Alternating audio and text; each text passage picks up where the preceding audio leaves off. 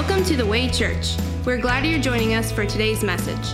For sermon notes, service times, and more information, check us out online at thewaychurchva.com. Now let's join Pastor Matt Rothy with this week's message.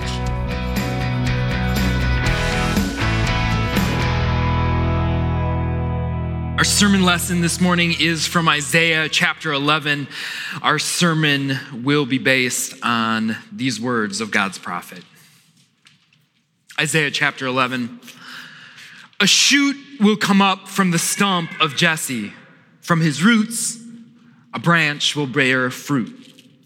The Spirit of the Lord will rest on him the Spirit of wisdom and of understanding, the Spirit of counsel and of might the spirit of knowledge and fear of the Lord, and he will delight in the fear of the Lord.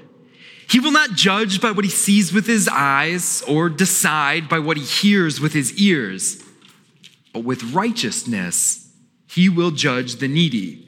With justice he will give decisions for the poor of the earth. He will strike the earth with the rod of his mouth. With the breath of his lips, he will slay the wicked righteousness will be his belt, and faithfulness the sash around his waist.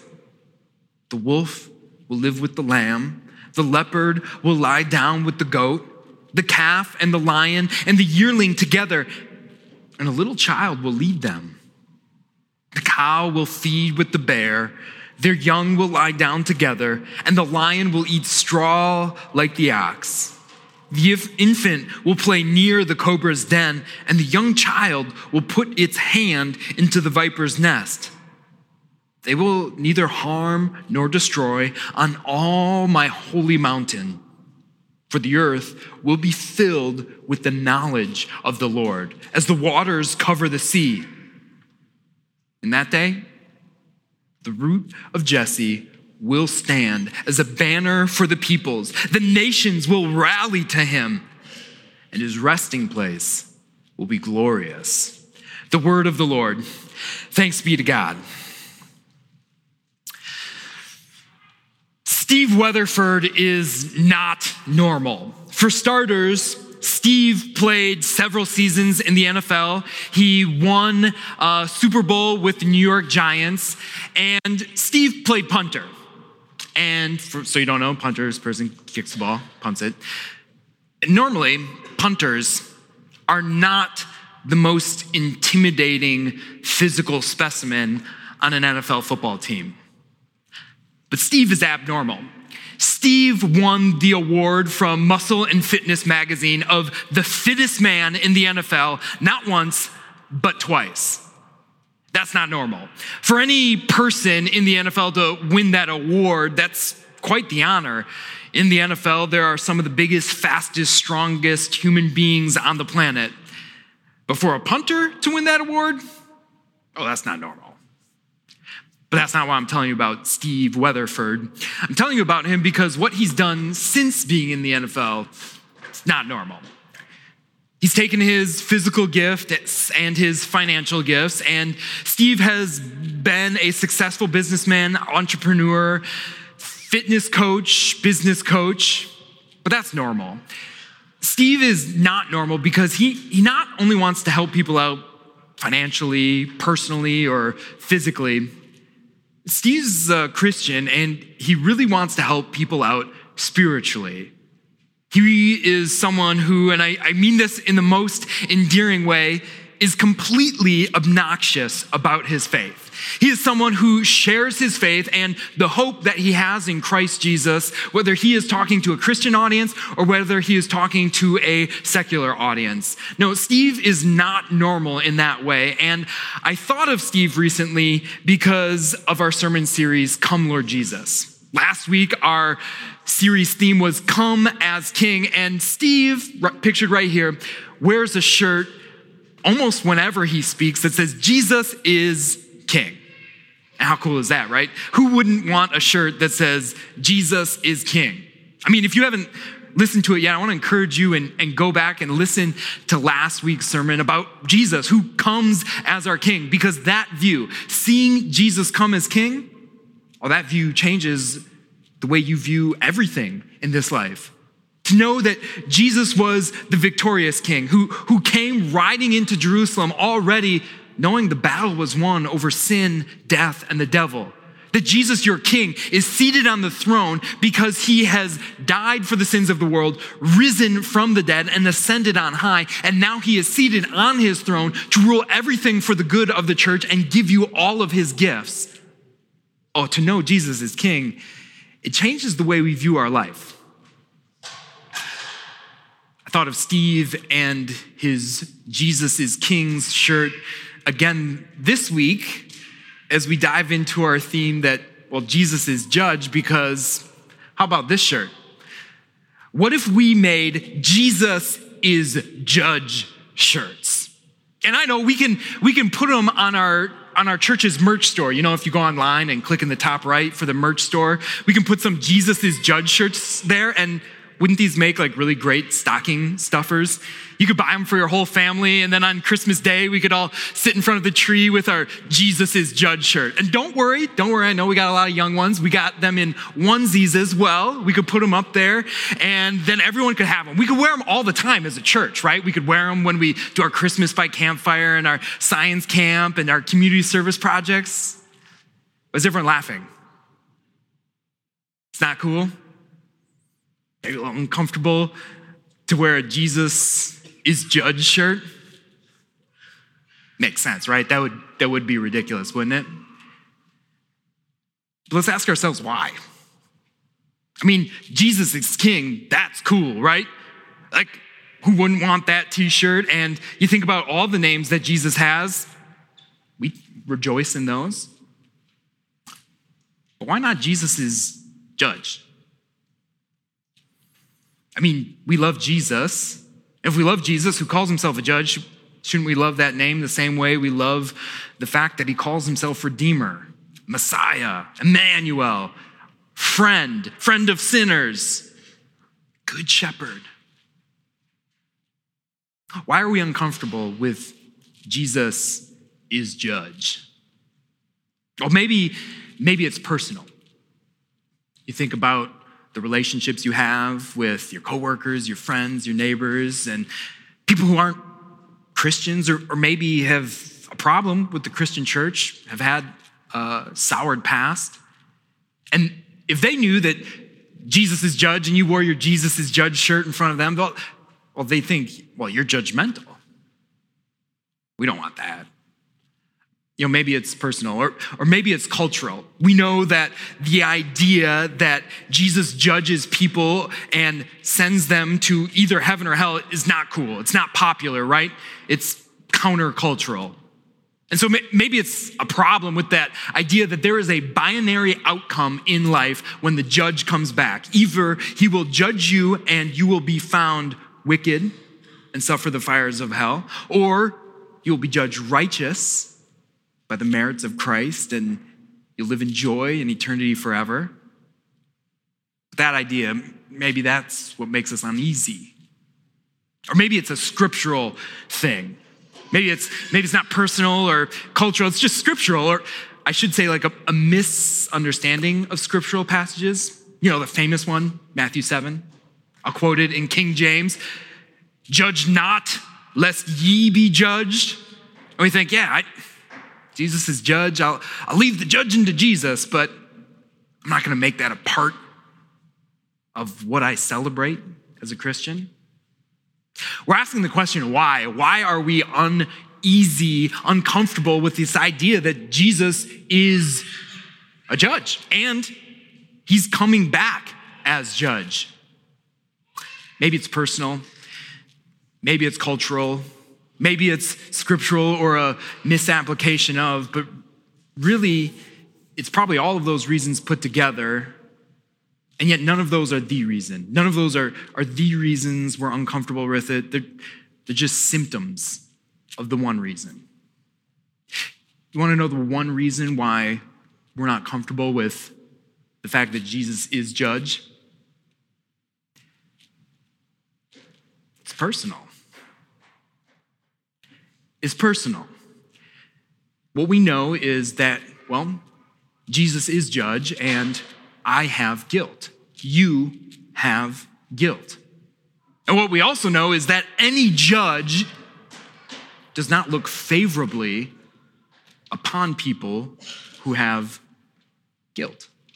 And so, how much more the God of all universe, who also happens to be a judge, who is all powerful, holy, blameless, and sovereign. I'm not comfortable then with the idea that he will judge me. Can we just be honest about guilt this morning? The fact that you have it, I have it, everybody has it. Why do we have it? That's maybe not even a question. Because people have guilt. they have it for one of three reasons. Either it's because you did something wrong. You did something against God's holy will. It's, it's the things that you do behind closed doors. It's the things that you do in your the privacy of your own mind. Or it's the fact that it's the things you do standing with a smoking gun in broad daylight. You do things that cause guilt. But it's not just those things, it's, it's also the things you don't do. Causes guilt the fact that you don't so much do wrong things, but you don't do good things. You're not engaged emotionally as a parent. You're not unconditionally loving as a spouse.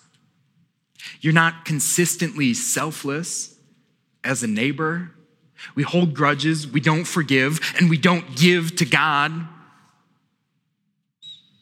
It's the good things we don't do. But there's a third reason. A third reason that people have guilt. It's one that's, that's rarely talked about, but really most people have. You have guilt because people have done wrong to you. You've been wronged. You've suffered trauma and shame. So you're left holding the weight of guilt. We don't really have to ask, Are you guilty? It's obvious we all have guilt. We don't even really need to ask, Why are you guilty? because it doesn't matter. The real, real question we have to ask is, What are you going to do with it? What are you going to do with the guilt that you do have? Sadly, so often what we do with our guilt is run with it. Run with it away from Jesus, Jesus who is judge, because nobody wants to go before a judge with it, so we run with it. Never mind the fact that it's, it's too heavy to run with. We try to hide it. In other words, we try to, we try to keep it.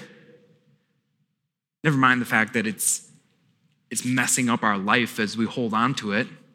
No, we either run with it like we're Adam and Eve in the Garden of Eden when God came as though they could outrun him. We try to hide it as though, you know, that, that kid that eats the chocolate cake and has it all over his face and and when he tries to, you know, you know, get confronted with his parents, he acts like, no, I didn't, I didn't do that. We keep it. We keep this guilt that we have. So the question is, what are you going to do with it? I asked the question if we could just be honest about the fact that we have guilt this morning. Because sadly, often what we do is just run with it. And, and that's scary because of what our Savior says he's going to do with people who, who run away with their guilt from him, who hold on to their guilt. I need to share with you and, well, be honest about what God says about guilt and, and just a little maybe precursor here. This is, this is talking to the people who do wrong or who don't do good. It's not talking to the people who, who have been wronged, who, who haven't done wrong themselves. This is, this is what God's word says about it. We read it from John's or Jesus' prophet John. The axe is already at the root of the tree, and every tree that doesn't produce good fruit will be cut down and thrown into the fire. And then, referencing Jesus' second coming, he said, His winnowing fork is in his hand. He will clear the threshing floor, burning up the chaff with unquenchable fire. Jesus sent John, and John message was to point to Jesus and say, Jesus is coming, and he's coming as judge. He's coming with his gavel in hand. He described it in much more graphic terms, however, an axe, a winnowing fork. So, what are you going to do with the guilt that you have? Please listen to these words. Because John also said that everyone will see salvation. Everyone will see the Lord's salvation. And either you will see it with regret because you run with your guilt from Jesus, or you hide your guilt from Jesus, or you will see it with joy. You will see it with joy. So, what's left to do? What, what do we do with our guilt? Don't run from the judge, run to the judge, rally to the judge. It seems so counterintuitive, so countercultural that that is what we would do as guilty peoples, as guilty parties, that we would run to the judge. But Jesus is judge. And he is not normal. Listen to how he judges. Isaiah chapter 11 said this He will not judge by what he sees with his eyes or decide by what he hears with his ears. In other words, most judges judge how? They listen to the testimony, they see the evidence. But Jesus is judge, and he is not normal. He doesn't judge by what he sees. He doesn't look at your sins. He doesn't listen to your record or even, even your case. So, how does he judge? What goes on? With righteousness, he will judge. What does that mean? That with righteousness, he will judge. What it means is you can rush, you can rally to the judge's bench and ask for mercy. And here's the great news that he doesn't just merely give you mercy, he doesn't just like lower your sentence a little bit. No, he doesn't reduce your sentence, but instead he gives you his righteousness. Well, you say, well, that's not even fair. How does, how does that work? Well, with justice, he will give decisions for the poor. You understand this phrase right here, right? That Jesus is, you're not just Jesus, but that anyone who says that they are judge, jury, and executioner. You understand that phrase, right? That means that, that someone has absolute power to do whatever they want. Well, Jesus is judge, he is jury, and he is executioner, but that's not all he is. Because what does it mean that he judges with righteousness? Well, it means in addition to being judge, jury, and executioner, well, he's also the defendant. He is the one who comes accused or accused of guilt or taking on the guilt of the world. And, and so, what does Jesus do with all power and authority and dominion that he has as judge, jury, and executioner? Well, he takes the place of you and me. He steps in as the defendant, the guilty party, and he says, No, no, no, no those who are accused of guilt, those, those who have guilt, I paid for it. 2,000 years ago on a cross, I, I suffered and died for it. Not, not just the big, ugly sins that deserve the death penalty, but even what you might think of or call a misdemeanor. No, the things that are really, really bad and, well, where you have blood on your hands and, and those that are just petty crimes. I paid for all of the fines. There is no guilt for you and me, who rush to the judge's bench, who, who rally to the judge. Scripture calls this the great exchange. That God took on to his son all sin, all guilt, all shame, and he put on to you all righteousness. That means that those of you who, who do wrong and have guilt, he no longer sees you as guilty, but as righteous. Those of you who don't do the good that you're supposed to do, he doesn't see a failure or a flop. He sees you as righteous. And those of you who have been wronged, who have guilt that shouldn't be, Jesus takes that guilt and that shame as well, and covers you with his righteousness, his innocence, his purity forever.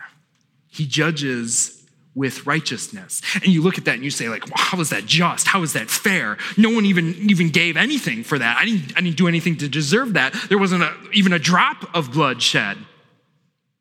But that's not true either, because there was blood shed.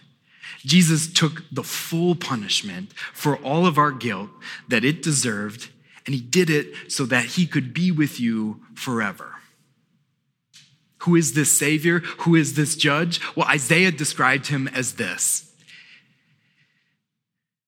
He is the shoot or the branch of Jesse.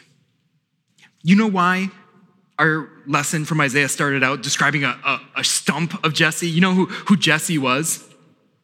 Jesse was David's father, David, king of Israel.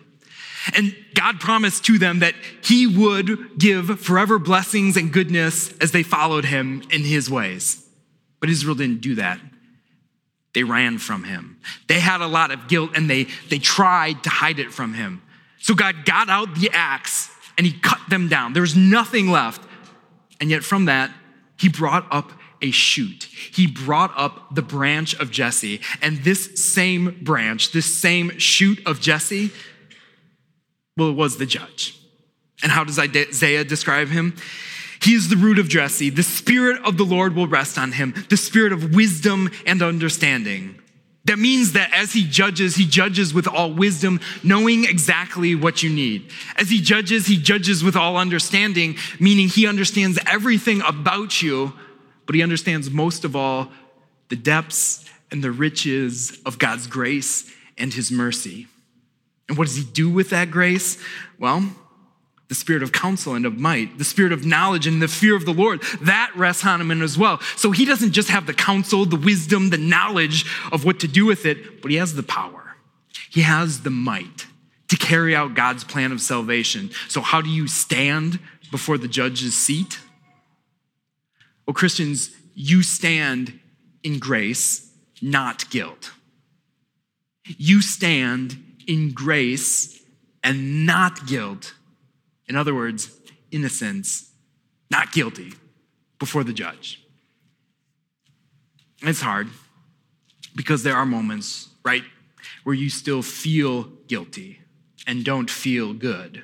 You still feel kind of like you have the muck and the mud of the things you did or didn't do on your hands. So, what do you do? Well, friends, know this that whether you feel good or whether you feel guilty, when Jesus types in your name and looks up your record, it comes up as innocent for Jesus' sake. And so, what's left to do? Just run. Just run to the judge. This is how Isaiah wraps it up. He said, In that day, the root of Jesse will stand as a banner for the peoples. The nations will rally to him, and his resting place will be glorious. I want to invite you to open up your worship guides or your Bibles later on and look back at the verses just prior to verse 10 that Isaiah wraps up with here. What he describes is a new, renewed world order. People don't have guilt. People live in peace and harmony. Wild animals that used to tear each other apart now cuddle together. The parent's worst nightmare, kid playing near a snake's nest no problem. What Jesus is describing, what God's word is describing, is the results or the consequence of what happens when God comes, when Jesus comes again as judge. He's describing his second coming. He's describing what we read of in, in Revelation 21 that he's coming and he's, he's making everything new. He's describing the shoot, the root of Jesse, reigning and ruling again. But he's not setting that up here on this world. He's He's establishing it in eternity. In other words, he's renewing everything. And while that hasn't been renewed totally, completely yet, already you and I get to enjoy the blessings of that. What is just one of them? Well, it's the fact that when you think of Jesus as judge, you don't think of that with fear. You think of that with hope. This is what Paul's epistle to the Romans was talking about when he described his God, the God of all hope. We can run to the judge, not run from him. We can rally to him. We can rush his judgments, knowing what he gives us there. He gives us encouragement and endurance and hope and peace. You can run to the banner of the Lord and, and stand under that banner. And what does it say?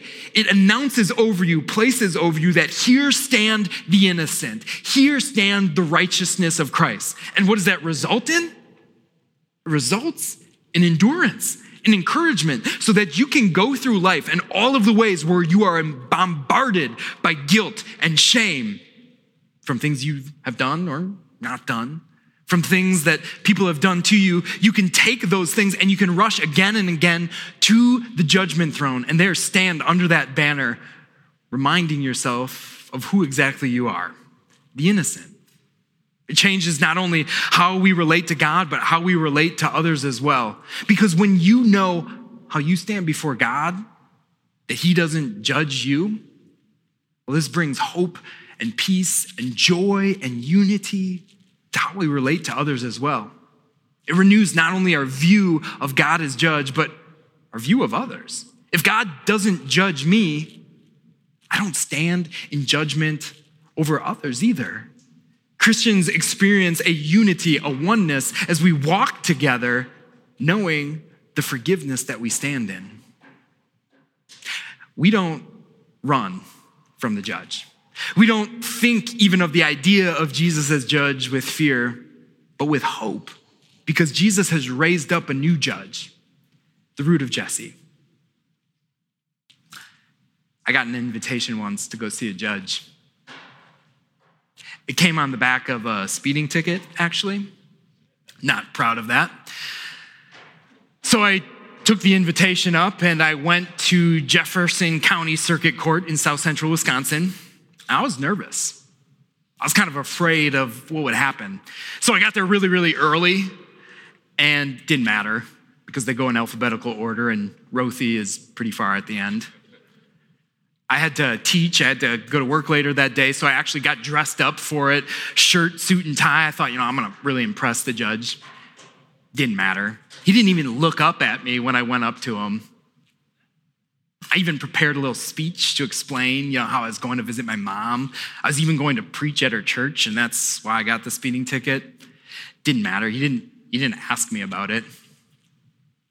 He just asked me my name. He said, Are you Matthew Rothy? I said, Yeah. He said, Because you came here today, because you came and saw the judge, I'm going to give you all your points back. And I can't get rid of the fine, but I will reduce it to the state minimum. That's mercy. That's mercy from a judge. And you think back on that, I, I didn't need to be afraid, right? I should have, in a strange way, looked forward to it. How much greater in Jesus that we look forward to rallying to the judge. Because he doesn't just reduce the fine, he gives you his righteousness. And so we look forward, we hope for Jesus to come as judge. And you know what that makes you? Not normal. we say, Come, Lord Jesus. Yes, especially as judge. Amen.